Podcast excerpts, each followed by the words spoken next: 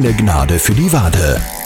Der Radpodcast. Grüß euch bei einer neuen Folge von Keine Gnade für die Wade. Mit Daniel, der wieder viele Kilometer und ein paar hundert Höhenmeter auf der Straße geradelt ist. Und der Klaus, der schon wieder mal durch den Wald gepflügt ist. Klaus, du warst also wieder fleißig unterwegs abseits der befestigten Pfade. Eine schöne Halbtagsrunde in den Hügeln rund um Linz stellst du uns heute im Tourentipp vor. Mhm, Ja, Daniel, was ganz was Feines. Ich bin für euch das Linzer Double mit Pfennigberg und Magdalena geradelt. Mehr dazu dann gleich. Wir sind schon gespannt. Zuerst schauen wir uns aber an, wie in Oberösterreich Fahrräder aus Holz produziert werden.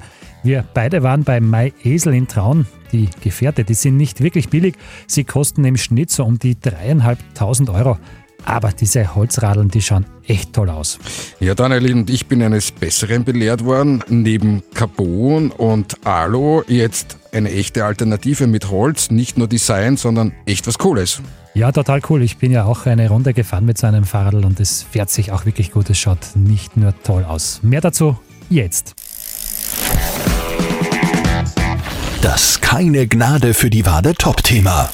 Ja, Klaus, wir sind heute hier in Traun zu Gast bei Mai Esel, sitzen da im Präsentationsraum. Ganz beeindruckend, da stehen ganz viele tolle Radeln rund um uns herum und es ist ganz was Besonderes, Klaus, nämlich sie sind aus einem speziellen Material. Ja, also uns gegenüber sitzt halt der Christoph von MyEsel und ich bin ganz außer Rand und Band, weil heute ist alles aus Holz und äh, ich bin schon sehr gespannt. Ja, Christoph, äh, Fahrräder aus Holz, wie kommt man auf die Idee? Ja, hallo erstmal. Ähm, ja, auf die Idee bin ich aus einem persönlichen Problem gekommen. Ich bin groß, bin 1,95, habe früher viel Sport gemacht und gerade beim Radfahren habe ich mich eigentlich immer schlecht gefühlt. Ja. Habe in den Knien eine Spannung gehabt, Schmerzen im Nacken und habe dann angefangen, mich mit dem Thema zu beschäftigen. Und die Antwort war, dass einfach ja, Standardgrößen oft schlecht zu unseren individuellen Bedürfnissen und Proportionen passen. Und mein Esel ist eigentlich die Lösung. Ja, ein ganz individualisiertes Produkt. Das heißt, von einem kompletten Maßrahmen, wo wir über Software für jeden Kunden berechnen, bis hin einfach zu SML-Größen, die wir individuell aufbauen, je nachdem, wie der Kunde das möchte. In Summe aber immer ein optimiertes Produkt, das genau zu dem Kunden passt. Und welche Vorteile hat da jetzt der Werkstoff Holz im Gegensatz zu anderen Werkstoffen? Alu, Stahl, Carbon, es gibt ja viele Möglichkeiten, Fahrräder zu bauen. Was macht das Holz so besonders als Werkstoff für ein Fahrrad? Also da gibt es einige. Gleich vorweg, ähm, Holz ist für uns kein Design-Gag, was viele glauben, ja, aus Holz geht es halt auch ein bisschen, sondern für uns stehen da wirklich ganz klare Vorteile im Vordergrund. Ich fasse mal zusammen, das eine ist ähm, technologisch, dass Holz sehr steif, sehr robust ist und Vibrationen extrem gut dämpft. Das ist das, warum man in jedem guten Ski und in jedem Rennski Holzkern ist. Der bringt Robustheit, Steifigkeit auf Torsion, was man beim Radl will. Ich will effizient, ich will Vortrieb. Aber ich will natürlich nicht, dass man jede Erschütterung durchhaut. Und das ist eine Grundeigenschaft von Holz. Und deshalb ist die Bauweise einfach auch voll genial, weil die Eigenschaften, was ich beim Ski will und was ja halt jeder Renn, Profi-Rennskifahrer auch will, die möchte dann genauso beim, beim Radl auch haben und nicht bei jedem kleinen Hubbel ganz ein unruhiges Rad haben. Und da ist halt Holz einfach genial. Das Zweite ist, dass die Maßfertigung und die Individualisierung einfach ohne Formenbau viel besser geht. Beim Carbonrahmen habe ich eine Form, die kostet extrem viel Geld und da baue ich dann immer das Gleiche raus. Wir haben flächige Platten und die fräsen wir individuell. Das heißt, wir können 1000 Radeln fräsen und jedes anders, ohne dass wir jetzt da groß umstellen müssen oder neue Formen brauchen. Das heißt, wir sind viel flexibler, auch in dem, was wir integrieren und einbauen. Und das Dritte ist natürlich, dass wir sehr regional und nachhaltig arbeiten. Also Holz speichert CO2 und man hat kurze Transportwege, ja, und auch das ist sehr wichtig für ein nachhaltiges Produkt. Ja, Klaus, wenn wir uns da umschauen, hier bei MyEsel, da gibt es ja wirklich ganz, ganz viele verschiedene Fahrräder. Also offensichtlich kann man wirklich jede Art von Fahrrad aus Holz bauen. Also ich bin so richtig stoked, weil erstmal muss man dazu sagen, es ist 100% Made in Austria, es ist 100% Made in Oberösterreich. Das freut uns natürlich ganz besonders. Wenn ich mir da so ein bisschen in dem Raum herumschaue, ich lese da gerade ISPO Brand Award, German Design Award, also da steckt schon richtig was dahinter. Zu den Steifigkeit der Rahmen möchte ich noch sagen, ich kann mich selber noch sehr gut erinnern, wie wir die ersten Alurahmen gefahren sind, gerade am Rennradl und dann bei jeder Bahnschiene quasi so das Gefühl gehabt haben, dass die Plomben rausfallen. Diese Dämpfung ist natürlich super. Und wenn ich da jetzt so herumschaue, also da stehen E-Bikes, da stehen Gravelbikes, da steht ein Rennrad, da stehen E-Bikes, normale, also richtig, richtig cool. Meine Frage, Christoph, wie schaut das jetzt aus? Wo liegt jetzt der Trend? Was verkauft sie am meisten? Was ist deiner Einschätzung nach? Was wird nachgefragt? Darf ich ganz kurz noch einhaken zu dem 100% ähm, Made in Austria? Das gilt natürlich für den Rahmen, wo ganz viele oberösterreichische Firmen am Mitarbeiten. Was halt voll cool ist, ist ein richtiges Oberösterreich-Projekt. Bei den Komponenten sind wir natürlich abhängig auch von Zulieferern. Also Shimano muss man einfach zukaufen, ja, ähm, dass man das nochmal irgendwie klar differenziert. Bei uns ist ganz klar der Trend äh, zum E-Bike. Ähm, wir haben 2019 mit den E-Bikes gestartet, weil wir auch gesehen haben, ähm, wie hoch die Nachfrage ist. Das heißt, der Großteil unserer Räder sind E-Bikes, wo wir uns aber auch ganz klar positioniert haben und gesagt haben, E-Bikes werden eigentlich immer schwerer. Ja, wir sagen immerhin so zum Moped und wir haben gesagt, hey, eigentlich ein cooles E-Bike sollte agil sein, sollte leicht sein, sollte ja ohne Antrieb oder auch wenn der Akku mal leer ist, einfach super fahren. Das war unser Anspruch. Das heißt, unsere E-Bikes starten auch unter 20 Kilo haben maximal bei unserem Mountainbike so 22,5 Kilo. Wir haben da geschaut, dass wir einen perfekten Freilauf haben und dass wir einfach wirklich ein, ja, mehr so ein Hybridrad machen zwischen normalen Rad, aber einem sehr powervollen E-Bike. Und das funktioniert auch sehr gut. Wo wir jetzt noch starten, ist eben die Gravel-Schiene. Rennrad gibt es ja schon länger, wo eben auch die Steifigkeit kombiniert mit der Vibrationsdämpfung einfach einen riesen Mehrwert darstellt und wo wir halt jetzt eigentlich so beim Gravel gerade in die Testphase reingehen, aber sie sehr, sehr viel erwarten. Leichte E-Bikes, wie schafft ihr das, dass die E-Bikes nicht immer schwerer, immer klobiger werden, sondern dass sie leichter und agil bleiben? Wie kriegt man das hin? Ja, mal am Gesamtkonzept, das ist eine Summe aus verschiedenen Sachen, Komponenten, aber ganz klar auch der Antrieb. Ähm, wir verwenden bei den meisten Modellen zum Beispiel einen Nabenantrieb. Ähm, das ist ein bisschen außergewöhnlich. Äh, die meisten E-Bikes haben einen Mittelmotor, nur der Nabenantrieb hat viele Vorteile. Wenn äh, man einen Antrieb hat, ja, der auch im, im Hügeligen gut funktioniert und genau das haben wir. Also Nabenantriebe sind eher fürs Flache entwickelt, aber wir haben ein spezielles Modell da, da spezifiziert und da getestet, eben für Österreich. Und da hast du halt dann einen Riesenvorteil, wenn es um Leichtbau geht, wenn es um Dynamik, um Freilauf geht ist er absolut geräuschlos, ihr ja probieren im Vergleich zu den Mittelmotoren, die doch durchaus laut sind. Und natürlich auch in der Akkugröße muss man auch sagen, ist ein Gesamtkonzept. Ja, wenn ich jetzt den größten Akku drauf gebe, dann werde ich wieder schwerer und wenn der dann leer ist, dann habe ich erst das Thema, dass ich nicht gescheit weiterkomme. Also es ist eine Gesamtphilosophie, wo wir Richtung Leichtbau und Agilität gehen und das ist halt dann von der Positionierung einfach ein bisschen was anderes, wie es viele andere Marken machen. Stichwort Akku, wenn ich mich da so umschaue, die Akkus, die sieht man ja gar nicht wirklich auf diesen E-Bikes. Genau, ja, das war äh, eines unserer Ziele beim E-Bike, 100% Integration. Einfach ein ganz reduziertes Produkt, das genau das macht und kann, was du willst und nicht lauter Aufbauten und Schnickschnack und einfach puristisch auf das, was ich als Kunde brauche. Ja. Die Rahmen, die Holzrahmen, die sind ja nicht massiv, sondern das ist hohlgefräst, die sind statisch optimiert, FM simuliert, das sind zwei Halbschalen die fräsen wir und da fräsen wir genauso raus, wo wir Hohlräume brauchen, wo wir Platz für einen Akku, zum Beispiel für GPS oder andere Sachen brauchen. Und dann werden die Halbschalen verpresst und eigentlich dann kann man sich dann vorstellen, ein bisschen wie ein Carbon-Monocoque, nur halt ein Holz-Monocoque. Also es ist dann wirklich ein Stück. Und dann habe ich einfach ein extrem robustes Teil, wo ich natürlich die Hohlräume und den Platz habe für alles, was ich integrieren möchte. Klaus, ein Nabenantrieb, der auch für das hügelige Gelände optimiert ist, das ist genau das Richtige für dich. Ja, absolut. Du, ich gerade, der so gerne auf den Trails umherdüst, ist natürlich, das klingt für mich sehr fein und wir haben mit Christoph im Vorfeld schon ein bisschen gesprochen, was man ja noch berücksichtigen muss und was ja richtig, richtig cool ist, wenn ich bedenke, wie viele Stürze ich schon gehabt habe im Gelände und dann ist mein Carbonrahmen mit einem Bäcker, ich muss zum Röntgen mit dem Carbonrahmen oder mein Alurahmen ist mit Dellen oder sonst irgendwas in Richtung. Der Christoph hat mir im Vorfeld schon mal erzählt, da gibt es ja auch eine Möglichkeit, den wieder zu reparieren und man kann das wieder quasi wie neu herstellen. Das geht halt nur bei Holz. Christoph, wie schaut das ganz genau aus? Genau, ja, die Rahmen sind eben sehr robust. Also im ersten Schritt sage ich mal, es ist schon sehr, sehr schwierig, dass man den Rahmen überhaupt beschädigt. Das ist einfach dadurch, dass wir so viel Fasern haben und die auf 90 Grad verdreht verleimen.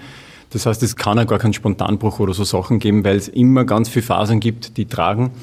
Und wir haben ja schon sehr viele Räder draußen, auch schon mehrere Jahre. Und wenn es wirklich einmal beim schweren Sturz oder irgendwie was aufgeht, dann ist es eigentlich einem am nächsten Tag wieder repariert. Also wir haben das ganz, ganz selten. Und das ist halt auch, finde ich, was, was uns halt freut, dass auch die Nachhaltigkeit im Reparieren einfach sehr, sehr leicht und gut ist.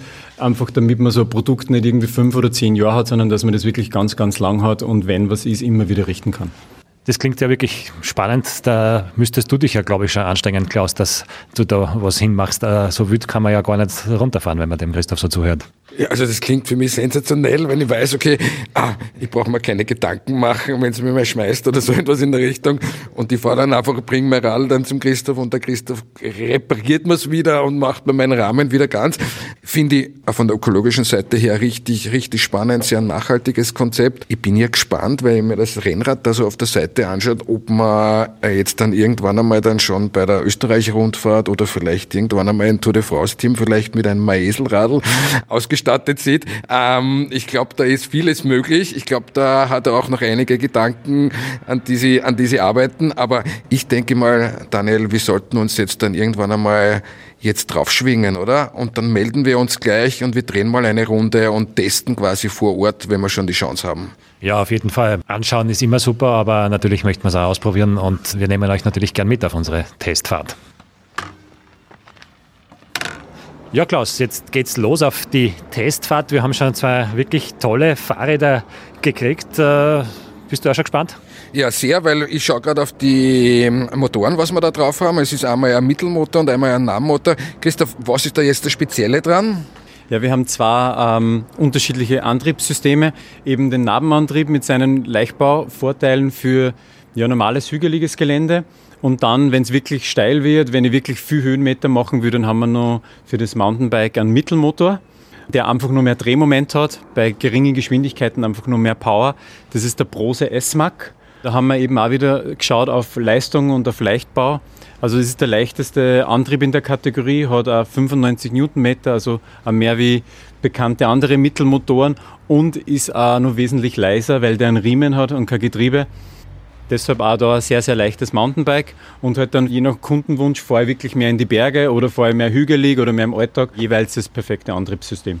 Also wer welches Fahrrad jetzt testen wird, das ist natürlich ganz klar. Klaus, du schwingst dich auf das Bergrad. Na, natürlich, also, es liegt eigentlich schon in der Natur der Sache und ich kann es ja nicht kaum erwarten. Und Daniel, ich glaube, wir legen jetzt los. Ich lege los mit dem fürs Flachland optimierten Nabenantrieb als Straßenradler, als Alltagsradler und Klaus, du schwingst dich aufs Bergrad und los geht's.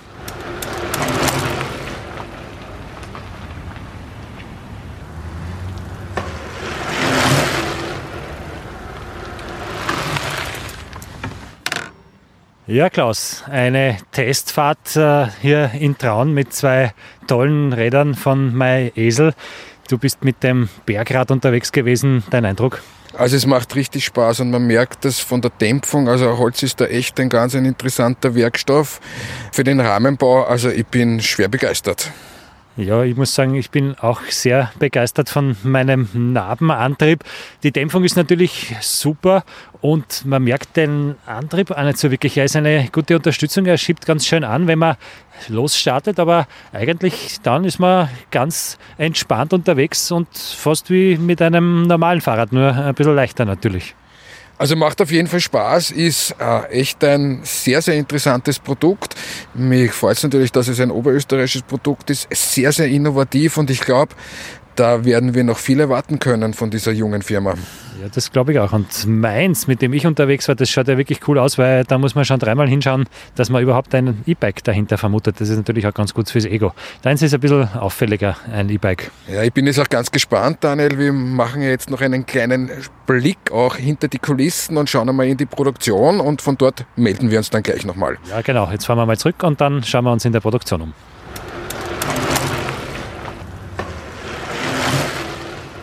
Ja, Christoph, wir hören schon, wir stehen mitten in der Produktion jetzt. Äh, erklär uns doch nochmal ganz kurz bitte, wie entsteht denn so ein Holzrahmen? Ja, grundsätzlich äh, entsteht er in, bei mehreren Partnern in Oberösterreich. Ja, wir haben eben verschiedene Firmen, die Aluteile für uns produzieren, die das, die Holzgrundplatten pressen und das dann auch befräsen. Ähm, wir haben dann den fertigen Rahmen, den wir dort in dem Regal sehen und stehen da auf dem Platz, wo die Räder dann elektrifiziert werden. Das heißt, es wird der Akku mal in den Rahmen integriert, die ganze Elektronik mit Controller, Verkabelung angeschlossen. Ähm, und dann geht es auch schon weiter mit den Rädern. Das ist ja individuell, weil wir bauen zum Beispiel GPS und andere Dinge ein. Genau, da sehen wir jetzt das, wo die dann schon eben vorassembliert sind elektrisch.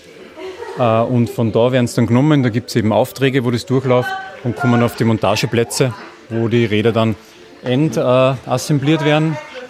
Da sehen wir gerade den Said, Axel und Christian, die das machen. Ähm, wenn die Räder fertig sind, werden die noch vorgestellt und bei uns werden auch alle Räder Test gefahren. Das heißt, wir fahren dann eine größere Runde. Es wird nochmal geschaut, ob die Einstellungen, Schaltung, Bremsen, ob das alles perfekt passt. Genau, und dann können wir weiterschauen. Noch vor. Da haben wir die Simone und die Sarah und die ähm, bocken jetzt gerade Räder ein. Da haben wir einen Lift, da werden die Räder dann reingehoben. Dann wird äh, eben der sehr stabile Karton dann ausgesteift, ähm, damit da wirklich im Transport nichts passieren kann. Und dann geht es noch vor, wo eben dann immer die Abholung durch die Speditionen passiert. Stichwort Abholung, Stichwort Spedition. Wo gehen die Räder überall hin? Äh, hauptsächlich natürlich Österreich, Deutschland. Also das sind unsere Kernmärkte, wo wir auch fokussieren. Ähm, natürlich gibt es immer wieder Anfragen von weiter weg. Ähm, ja, jetzt schauen wir gerade, es gibt halt Anfragen von Frankreich. In der Schweiz ist natürlich auch spannend für uns. Ähm, Großbritannien haben wir jetzt einen Distributor, der was startet. Genau, so sind die Entwicklungen, aber trotzdem unser, unser Fokus Österreich, Deutschland, Schweiz. Wie viele Räder gehen da pro Jahr ungefähr raus? Kann man das beziffern? Wir sind grundsätzlich nur ein, ein kleiner Player, ähm, haben aber einen guten Wachstum. Äh, letztes Jahr waren es 800 Räder, davor 400, davor 100. Da sieht man ungefähr die Wachstumskurve und dieses Jahr werden es irgendwie 1200. Also das werden wir sehen, wo wir da landen, aber in dem Bereich. Also entwickelt sich alles sehr gut. Also es geht stetig bergauf und ihr profitiert voll von dem Fahrrad- und E-Bike-Boom. Grundsätzlich schadet es uns nicht, ja, muss man sagen. Ähm, ich glaube, wir haben auch vorher schon sie äh, gut entwickelt. Ich glaube, die, die ein Holzrad oder ein Esel kaufen, die beschäftigen sich länger damit und ich glaube auch, dass das Boom unabhängig bei uns äh, ähm, gut ausschaut, ähm, weil wir sehen, die Kunden, das sind keine Schnellkäufer, die sagen, ich brauche jetzt schnell äh, wegen der Corona-Krise, wegen der Lockdown nur Rad. Ähm, aber geschadet hat es uns sicher nicht. Ja. Wenn wir uns da so umschauen, ist wirklich beeindruckend. Überall diese Holzrahmen, die auf die Komplettierung warten, auf den Regalen oben. Teilweise sind sie gerade in Arbeit. Äh, ganz eine äh, tolle, betriebsame Atmosphäre da, Klaus. Ich bin ganz stoked, weil ich stehe gerade, musst du es also ein bisschen beschreiben, ich stehe gerade vor der, vor der Fertigung da und da stehen drei Rahmen hängen da und da arbeiten drei Leute dran, die die Komponenten dran schrauben ich bin ganz, so wie der Christoph vorher gesagt hat, da wird gerade der Motor unten reingesteckt auch, da werden die Komponenten dran geschraubt. Ähm, das ist richtig spannend und ich mir Schrauber, hm, mir taugt das auch ziemlich und ich bin da gerade echt aus dem Häuschen. Aber Christoph, ganz kurz nochmal eine Frage. Wir haben vorher schon den Brose-Motor angesprochen. Das ist ja wirklich ein sensationelles Teil. Wir sehen jetzt gerade, äh, ich habe auch gesehen, der Rahmen, das ist ja da unten dann auch richtig verstärkt. Die macht da so eine richtige Box unten, wo das hineinkommt. Sehe ich das richtig? Ja, schauen wir uns das gleich an. Da hängen ja mehrere Mountainbike-Rahmen. Also das ist äh, eigentlich das Holz, was das umschließt, wo eigentlich auch nur Holz ist. Da haben wir dann immer, wo wir wirklich die Hauptkräfte aufnehmen. Das ist ja vorne beim Steuerlager so, ja, dass wir da immer Alu-Element haben, wo wir die punktuellen Lasten reinbringen und dann eben flächig in den Rahmen, in den Holzrahmen übergeben, wo halt Holz dann wieder seine Qualitäten ausspielen kann. Ist mega spannend, wenn man da reinschaut, weil normalerweise sieht man das jetzt, sieht man ja beim Alurahmen auch nicht. wenn man, äh, aber das schaut so mega stabil aus. Ich bin da richtig beeindruckt. Also ähm, sensationell, wie da gearbeitet wird. Und alles aus Holz, nachhaltig, ökologisch. Hammer. Stichwort stabil, Klaus, du hast angesprochen, ja, ihr seid ja sehr überzeugt von der Stabilität eurer Rahmen. Es gibt nämlich äh, Garantie. Ganz genau. Ja, es gibt halt immer wieder die Fragen, gerade wenn es wer noch nicht kennt, wie ist das überhaupt mit Stabilität, was ist, wenn es regnet. Und wir haben uns dann überlegt, wie können wir das abfangen. Wir geben auf jeden Rahmen deshalb immer fünf Jahre Garantie. Äh, und damit da einmal eine Sicherheit auch da ist beim Kunden. Grundsätzlich sind die Rahmen nach äh, europäischer ISO-Norm geprüft, eben genau für die Einsatzzwecke. Also das haben wir jetzt schon bei 14, 15 Modellen gemacht. Wir haben die Prüfungen immer locker geschafft. Genau, das steht dahinter, sind halt geprüft für 120 Kilogramm Körpergewicht, wie es halt in der ISO-Norm definiert ist, plus Radgewicht, plus Zuladung. Genau. Also da kann ich dann ungestört äh, durch die Stadt düsen oder längere Touren machen und Klaus, du kannst dich die Berge runterschmeißen und musst keine Angst haben, auch bei Wind und Wetter, dass da was schief geht. Ja, sensationell und ich muss auch Danke sagen, Christoph, für diese netten Einblicke. Ich habe heute meinen Horizont erweitern können und für mich gibt es jetzt einfach in Sachen, wir haben ja schon vorher gesagt, an Rahmenmaterialien wie Titan, Alu, Carbon und jetzt ist Holz einfach mit dabei und wie wir heute gesehen haben, nicht nur als Designstück, sondern wirklich als qualitativ hochwertiger Rahmen, der wirklich was herhält. Ja, mein Horizont ist erweitert. Ja, meiner auch definitiv. Christoph, herzlichen Dank für die Zeit und vor allem für die spannenden Einblicke auch hier in die Produktion und alles Gute. Danke. Wow, echt toll, diese Holzesel hergestellt in Oberösterreich. Wenn ich einmal ein paar Tausender übrig habe, dann kaufe ich mir eines. Für dich wäre das doch auch was, Klaus, so ein mm. Holzradl. Ja, Daniel, richtig fein. Ich bin ja das MTB gefahren und oh, ganz, ganz cool, fährt sich echt sensationell. Ja, Stichwort Mountainbike. Klaus, du warst fleißig unterwegs und natürlich, wie könnte es anders sein bei dir im Gelände? Na, natürlich, ich bin zwei ganz klassische Trails in Linz gefahren, das sogenannte Linzer Double mit Pfenningberg und Magdalena, 25 Kilometer, 900 Höhenmeter und hört rein. Der keine Gnade für die Wade Tourentipp. Ja, grüß euch, hier ist der Klaus. Es ist 12 Uhr Mittag am Sonntag und ich nehme euch heute mit auf eine kleine Runde und zwar auf das Linzer Double über den Pfenningberg nach Magdalena, Oberbayring und mit zwei richtig geilen Trails. Also, auf geht's und los! Auf geht's, ich starte am Bleschinger See, lass den Bleschinger See links hinter mir und nimm schon langsam Tempo auf. Eine kleine Erholungsphase noch, bevor es jetzt dann gleich Richtung Pfenningberg rauf geht. Und zwar auf die Straße nach Steyrek und dann links beim Fischbrater Kilimanjaro geht es dann sofort auf den Berg rauf. Okay, dann bis gleich. So, hallo nochmal. Ich melde mich von zwischendurch. Der Wind blast mir ein bisschen um die Ohren. Ich habe jetzt die ersten 240 Höhenmeter auf der Asphaltstraße raufgetreten. Beim Bauern oben am Pfenningberg sind die Schafe heraus. Und jetzt biege ich dann ein in den sogenannten Buchenweg zu den drei Buchen, den Gipfelwanderweg bis rauf am Gipfel des Pfenningbergs. Und von dort oben melde ich mich dann wieder. Es ist wunderschön, es hat 26 Grad, die Sonne scheint, perfektes Bikewetter.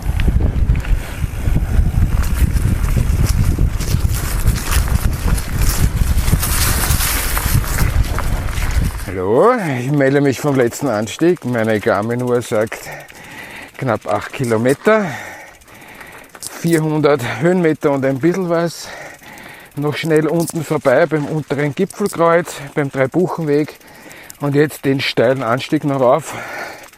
Ihr seht auch, wie ich, oder ihr hört auch, wie ich keuche. Jetzt geht es noch rauf zum Gipfelkreuz. Dann gibt es eine kleine Pause und dann geht's in die Black Mamba und in den ganz geilen Gipfeltrail.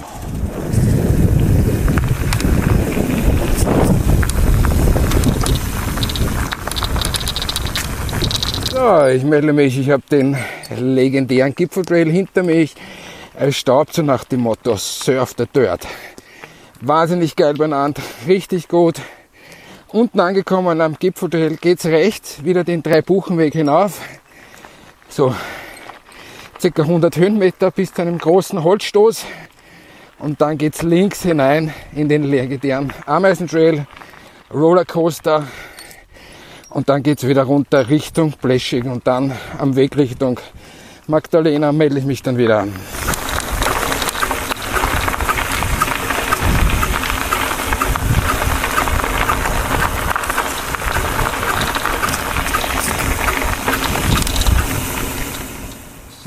Ich melde mich retour. Bin vom schönen Ameisentrail runter nach Blesching. Unten rechts abgebogen. Ganz kurz rechts wieder rein in die alte Bundesstraße rauf Richtung Gallner Kirche. Und dann links abgebogen und über die Nebenstraßen jetzt rauf Richtung Schatzweg der Verbindungsweg, der beim Bildungszentrum Magdalena oben vorbeigeht. Auf den fahre ich jetzt zu. Es gibt einige nette Steigungen noch dazwischen. Jetzt gerade in einem kleinen Tunnel geht es dann gleich wieder bergauf und dann geht es rauf nach Oberbayring und dann in den legendären Oberbayring Trail hinein. Und vorher melde ich mich nochmal. Right on.